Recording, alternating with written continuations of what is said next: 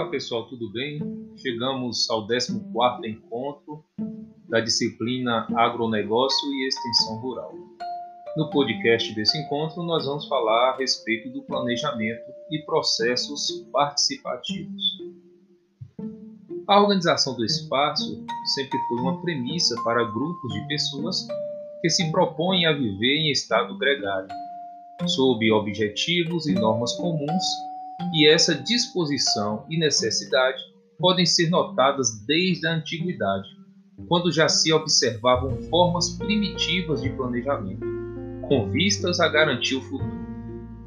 Ao longo do tempo, as sociedades e organizações comunitárias estiveram voltadas a estabelecer condições básicas para seu usufruto e bem-estar, o que lhes demandava a necessidade de pensar sobre o planejamento do espaço em que se encontravam. Surgia assim a noção de que é possível antever com clareza alguns eventos que acontecerão, porque estão sob controle de consequências previsíveis e de atos ou decisões passadas, ou estão dentro de um calendário de acontecimentos regulares. Assim, seja o futuro previsível ou incerto, as comunidades, organizações ou associações precisam se preparar para enfrentá-lo, visando assumir os riscos certos e aproveitar as oportunidades que ele oferece. É este processo de preparar as ações e o próprio futuro que se chama planejamento. Planejar é estabelecer um processo racional de definição de objetivos determinando as formas, ações e instrumentos que são os meios e modos de organização, que são os métodos para atingi-los de forma eficiente e eficaz. Neste processo, não se pode admitir qualquer meio para atingir os fins estabelecidos Planejar consiste em tomar decisões antecipadamente e apresenta três finalidades principais: antecipação a situações previsíveis, predeterminação de acontecimentos e preservação da lógica entre eventos.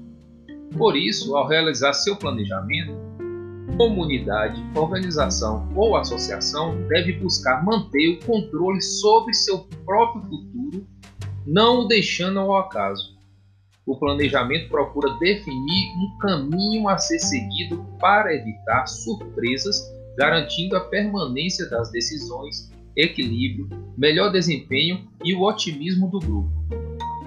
Vale ressaltar que até o fim da década de 1970, o resultado do processo de planejamento, ou seja, o plano, costumava ser feito sem a participação popular, como forma de garantir o cumprimento de seus objetivos de desenvolvimento econômico ele era entendido como responsabilidade do governo. A partir de meados da década de 1980, tem início no Brasil um processo de redemocratização, momento no qual o termo e o conceito participação ganharam magnitude em todos os setores, bem como nos processos de planejamento e passaram a ser comum em textos, projetos e debates. O desenvolvimento de um processo de planejamento participativo prevê a interação interdisciplinar e entre diversos setores, facilitando o surgimento de soluções criativas e adequadas à realidade dos atores envolvidos no processo.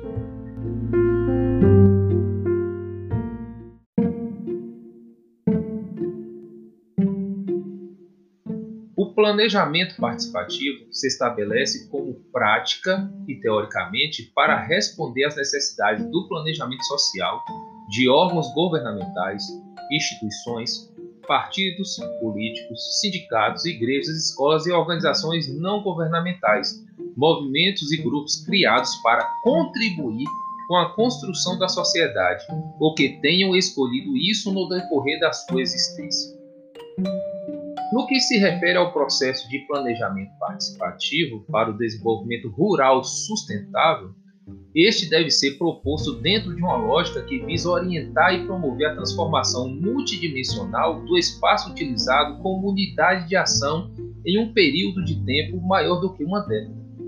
E esse perfil temporal surge por definição própria do desenvolvimento sustentável e pelo tempo necessário para o amadurecimento de que necessitam os processos produtivos, organizativos e políticos de transformação. O enfoque participativo do planejamento implica uma ampla e permanente inclusão dos atores locais e não locais considerados estratégicos para a construção do processo de planejamento participativo.